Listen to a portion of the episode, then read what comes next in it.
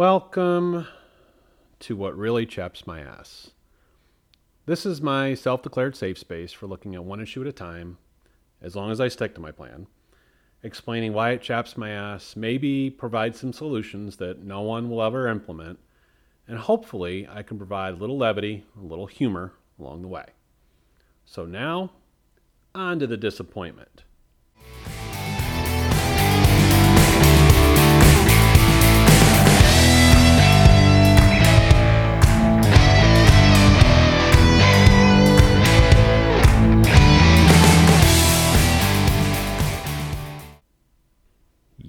Yes, I made it to season two, but seeing as I'm the only one in the room making the decision as to when season one ends and season two begins, you can take that for what it's worth. I thought that I'd start this season with an introduction of what I believe in, where I come from, and my overall approach to tackling current events, politics, and so on. I've titled the episode Resetting the Stage, Hello Again. No, not you, Adele. When I started recording episodes, I never properly introduced myself to the dozen or so listeners out there. Again, thank you. But I thought that it might be a good idea to do so now instead of you assuming certain things along the way during my discussions, which, granted, I haven't had any guests to date, but I hope to change that. So I was recently speaking with a friend of mine. Yes, I do have some. He mentioned to me that I've never really stated where I come from politically, so it's not necessarily an introduction or a reintroduction. I'm not sure what it is.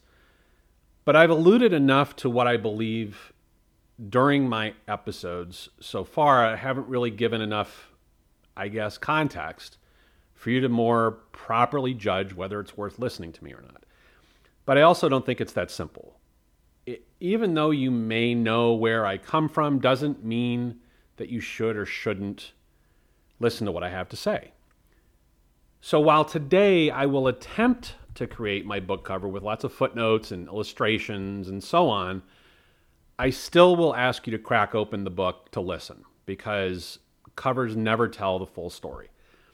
And then again, maybe that's the point. I've never really considered myself a meme type of person when it comes to serious topics. Very seldom have I thought that a politically driven meme, for example, speaks for me one hundred percent. And so anytime I've posted anything politically on Facebook, I have felt the need to really, really explain myself. And memes or short posts don't really tell the full story. And those that have taped their eyes open long enough to read my posts can tell you they've sometimes had flashbacks to when they read War and Peace or some Jane Austen novel.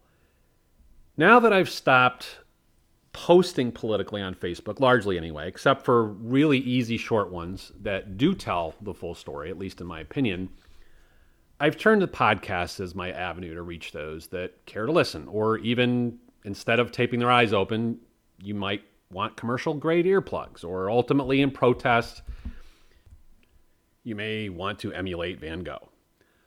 I'd really rather you not go that route unless you can hear super, super well out of your right ear. Wait a minute. It's, yeah, Van Gogh did cut his left off. Yes. Yes. So here are some things that I want you to know about me, to understand where I come from on a political, economic, social, and just basic human level. First, I hate hypocrisy. I look for it in everything that happens on a political level. I also try really hard to set more of an equilibrium between the two opposing angles that someone's arguing when I look at them, because all too often politicians cry hypocrisy about something that is an unfair and ridiculous comparison. Hey, how come you didn't like the price of milk when it was that and it's a Saturday? Like, what the hell do those have to do with each other? I also find that the opposing figures of those pointing out hypocrisies do very little to point those things out, because they often have their own points to make and games to play. Second, I hate lies, but I hate the perpetuation of a lie much more deeply. To my core. I think about it this way. You know, when your kid get, gets caught in a lie, right? And they try to work their way out of it by telling another lie and then another, or just saying, that's not what I said, or some bullshit like that. This should tell you why most of my episodes have been centered around Trump, and yes, my probably hatred of him. And third, I try to be respectful and not assume the worst, which kind of seems runs counter to my prior statement about hating Trump. So when I get angry and that anger is directed at a person or people, please know that I will have tried really hard to calling people out or pass judgment. I really try to not do those things. And all that said, the the third the three points that I made, I know I'm not perfect. I know that I am sometimes a hypocrite. I do pass judgment prematurely about people. I am often wrong. I swear at my kids. To borrow a line from Louis C K, if you haven't at least given the finger to the back of your kid's head, you either have a nanny or you're full of shit. I absolutely agree with that. I'm not necessarily proud of any of those things, although it does feel good flipping off your kids. Trust me, if you haven't already. But I continually make efforts to better understand opposing viewpoints because I believe it's critical to see another way. Because if I only listen to myself or one source of information, I find myself rapidly losing brain cells. So I grew up without really knowing anyone who was not a white Christian. I knew that the Jewish Community Center was around, but even as late as middle school, I really had no idea that Judaism even existed beyond the Old Testament. I had to wait until high school to talk to anyone my age that was black. Then I went to SUNY Buffalo, which had about thirty thousand students. Talk about shell shock. My world opened up to so many different walks of life that I may have read about, watched a T V show about, or quite frankly, made incorrect assumptions and stereotypes about. But I'd never had to face them in real life. And after college, I moved to Long Island and then to New York City. And after about ten years there, I moved down to North Carolina. That's all boring. The point I'm trying to make with that is that it really did set the table for how I approach things. And while I haven't traveled the world, I am fortunate enough to have met and become friends with so many different types of people that have allowed me to believe the best in people, in hope, in another way, even when I don't want to see it. I generally can't stand pigeonhole terms like Republican, Democrat, conservative, liberal, because none of them fit me. And I challenge any of you who can really say that one of these terms fits you to a T. I also know that our two-party system is likely the best way to maintain stability of our republic. So I'm certainly going to call it like I see it with these terms. And quite frankly, I'm fucking sick of one group using another group's name as the definition of evil. This is not one group I'm calling out. This goes across the board. So now I'm going to kind of go rapid fire to expose you to five short examples that help shape my thinking and what you can likely expect in future episodes. One, I'm a Catholic, but I don't practice as much as I'd like to sometimes. And then sometimes I practice too much for my taste at other times. I will not ever try to force my beliefs onto someone else. Shit, I don't even discuss religion with anyone else. I'm not offended, and I don't think we're under attack by the radical left, by communists, or anything else. I don't think that non-Christians are evil, misinformed, unintelligent, misled, unsaved, or anything else. I mean, what the fuck makes me think that I know more than you? Have I met God? I'm recording the podcast, so no, I haven't. Can I prove he exists? No. I base my thinking on provable points and not just my beliefs. End of discussion for me on that topic. Two, I believe that human beings have negatively impacted the environment in a material way, and we have to do more to combat climate change. To believe we can't impact the environment in a very catastrophic way is just buying into this A O C is nuts and wants to kill American jobs, Green New Deal, blah, blah, blah. It's ridiculous. We absolutely affect nature around us, more than we think. To suggest that green energy would kill American jobs is absolutely short-sighted. But hey, You can run for office on the premise of not killing American jobs, right? Because you can promise anything for a short period of time. So what sense does it make for a two-year, four-year, six-year term elected officials to make a push for cleaner energy that supposedly will hurt American labor? Now, who gives a fuck about a tree if I can't work? This is so ill-conceived. Why does it not make sense to support renewable energy? You know, this is renewable. Oil is not, ever.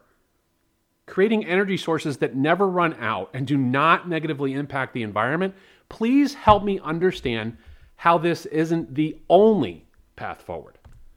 Three, I am emphatically fiscally conservative and socially liberal. That means that I care about the deficit, I don't like wasteful spending, and could give a shit less what you do in your private life, who you love, who you marry, or what you consensually do with others. If it's your body, you're the boss, with the obvious premise that you do not impact my life, meaning don't kill people, molest people, hurt people, cause strife, unrest, and so on. So I believe fundamentally in the right to choose. I believe in gay marriage, equal rights for all people, period. I also believe that we shouldn't just hand out money to those with less. So before you go on thinking I'm another pinko commie, think again. But here is the thing. When given the choice to spend more money on defense or to provide, for example, free internet to those less fortunate, which is a better spend? Consider that we outspend the next five nations combined on defense or something like that. And I'll wait for your answer. three A, really, in this that I just thought of was don't try to depend on me for certifiable facts. A lot of it's going to be based on my memory of what I understand to be correct. I am not a fact checker, although I believe that I am accurate in saying things about defense spending. We spend a lot. Is it important that we have the best and brightest and all that? Yes. However, how much more do you need? Isn't there a plateau somewhere? Fourth thing that you should know. Social injustice is a very real issue that permeates every nook and cranny of society. No, it's not just about being for cops or against cops and law and order and all that. And no, I am not woke, whatever the fuck that means anyway. That has been taken out of context dramatically over the last year at least. It's this negative connotation that, oh, all of a sudden you're woke. For me, it simply means that I have become more aware of the struggles of others. I have become more aware that just because someone else has struggled, it doesn't mean I caused it, but it also means I shouldn't ignore it. I have become more aware that, yes, it is possible that our criminal justice system needs massive, massive reform. I have become more aware that not everyone has a fair shot at life, liberty, and the pursuit of happiness. Not even close. And five, yes, while I absolutely value all opinions, I will work tirelessly to convince you that I'm right. I will come at you with logic. Not court cases or verbatim clauses from the Constitution or one source of news or crazy crackpot theories or just my gut. I will research tons of shit and angles and listen to tons of interviews and read tons of stories and listen to those that I can't stand to hear, and I'll mute those that I love to hear. But I will come at you with motivation. I am passionate about what I believe. No, I, what I know to be right. If I am given the privilege of speaking with you and you don't agree with me, I will still try to convince you to draw on our similarities and common human nature and goodwill to convince you that I'm right, but respectfully. And while that is not what really chaps my ass this week, I am happy to have put this out there for you to listen to. So at least you'll know where my heart is at when I speak. You'll know that I won't give up trying to speak to more people because I truly believe that I have a good message that almost everyone can hear and on some basic level agree with. So until next time, thank you for listening to the episode. And remember to subscribe, rate, and review the show when you get a chance. It helps us to reach more listeners in their searches. You love it? Let me know and share the podcast with every single person you know. Bust into their phone and subscribe for them. And if you hate it, step up to the counter, order what you want, slide to the left, pay, and leave. And don't you dare ask for bread.